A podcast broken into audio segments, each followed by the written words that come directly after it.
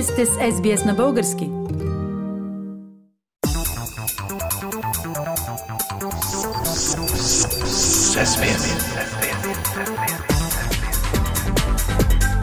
Акценти на седмицата. Пламен, да започнем от там, където спряхме миналата седмица. Какво стана с избора на председател на парламента? Заседание на новия парламент Фили, което трябваше, дето се казва, за един час да избере председател, продължи три дни поради конфликтната среда в новия парламент и неспособността на депутатите за диалог.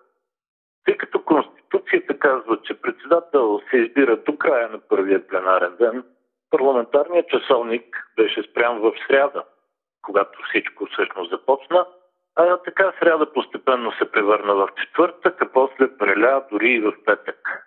След над 10 неуспешни вота, в края на краищата за председател беше избран Вежди Рашидов от ГЕРБ, най-възрастният депутат, артист по душа и скулптор по занаят.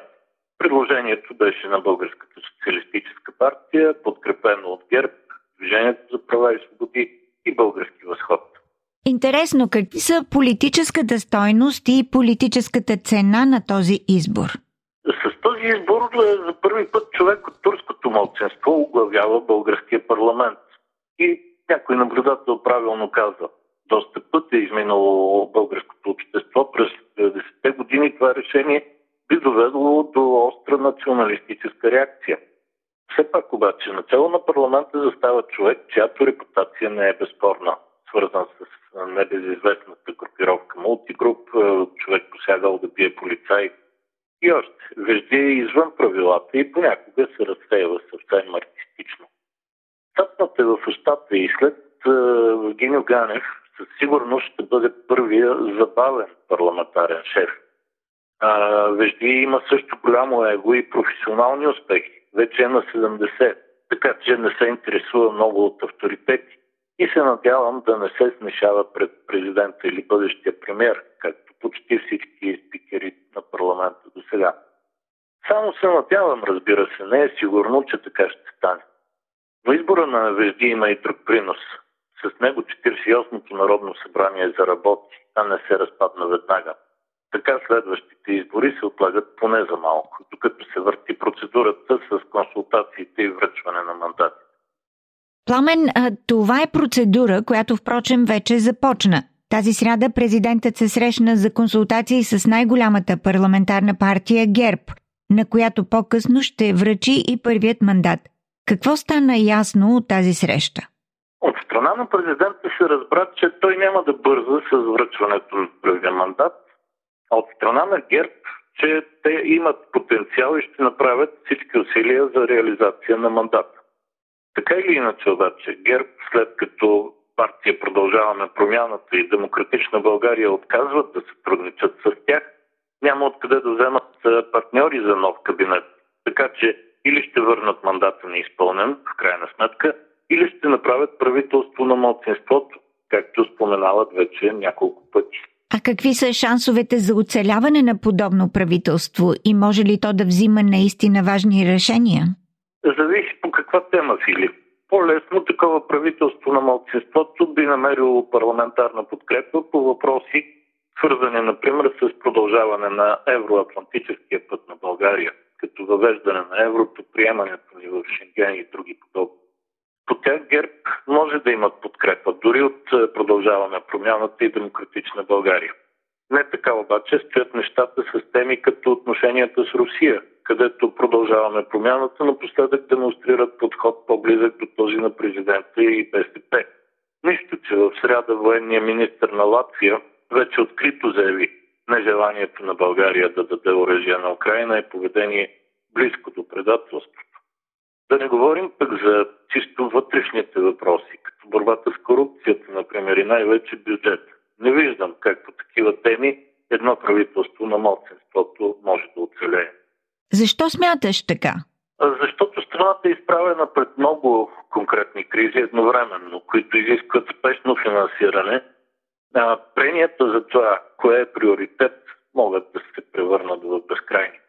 В същото време пари в хазната вече няма достатъчно и дори, както се оказа, последния опит преди няколко дни на финансовото министерство да имитира държавни ценни книжа, за да набере средства, се провали. Не е случайно също, че самото служебно правителство, след като уж беше подготвило проект бюджет, във вторник заяви, че няма да го внася изобщо. Каква е причината за отказа от проекто в бюджета? Формалното обяснение е, че служебният кабинет не иска да ангажира със своите виждания финансирането на дейности, които са приоритет на следващото редовно правителство. Нищо, че следващото редовно правителство практически не се вижда на хоризонта. Пламен, мислиш ли, че подобно обяснение е адекватно? По принцип, това е логично обяснение, но специално в случая то е спорно, защото този служебен кабинет се сред свои действия или бездействия, например в енергетиката или в отношенията с Европейския съюз, няколко пъти вече далеч надхвърля правомощията си, без изобщо да се стряска от това. А сега изведнъж реши да играе по правилата. Истината е, че докато другите им решения са по-специализирани и някак минават са като анонимни, а бюджетът засяга лично всеки българин. Така че кабинетът Донев и патрона му президента Руна Радев просто според мен бягат от отговорност. Добре, а отказът да се внесе бюджет означава ли, че може да се очакват сериозни финансови затруднения в България в близките месеци? Може се очаква, например, да се забавят някои необходими реформи или решението за закупуване на оръжие за армията, примерно. Може също да се отложат някои увеличения на социални плащания и компенсации, които се обсъждат такива неща.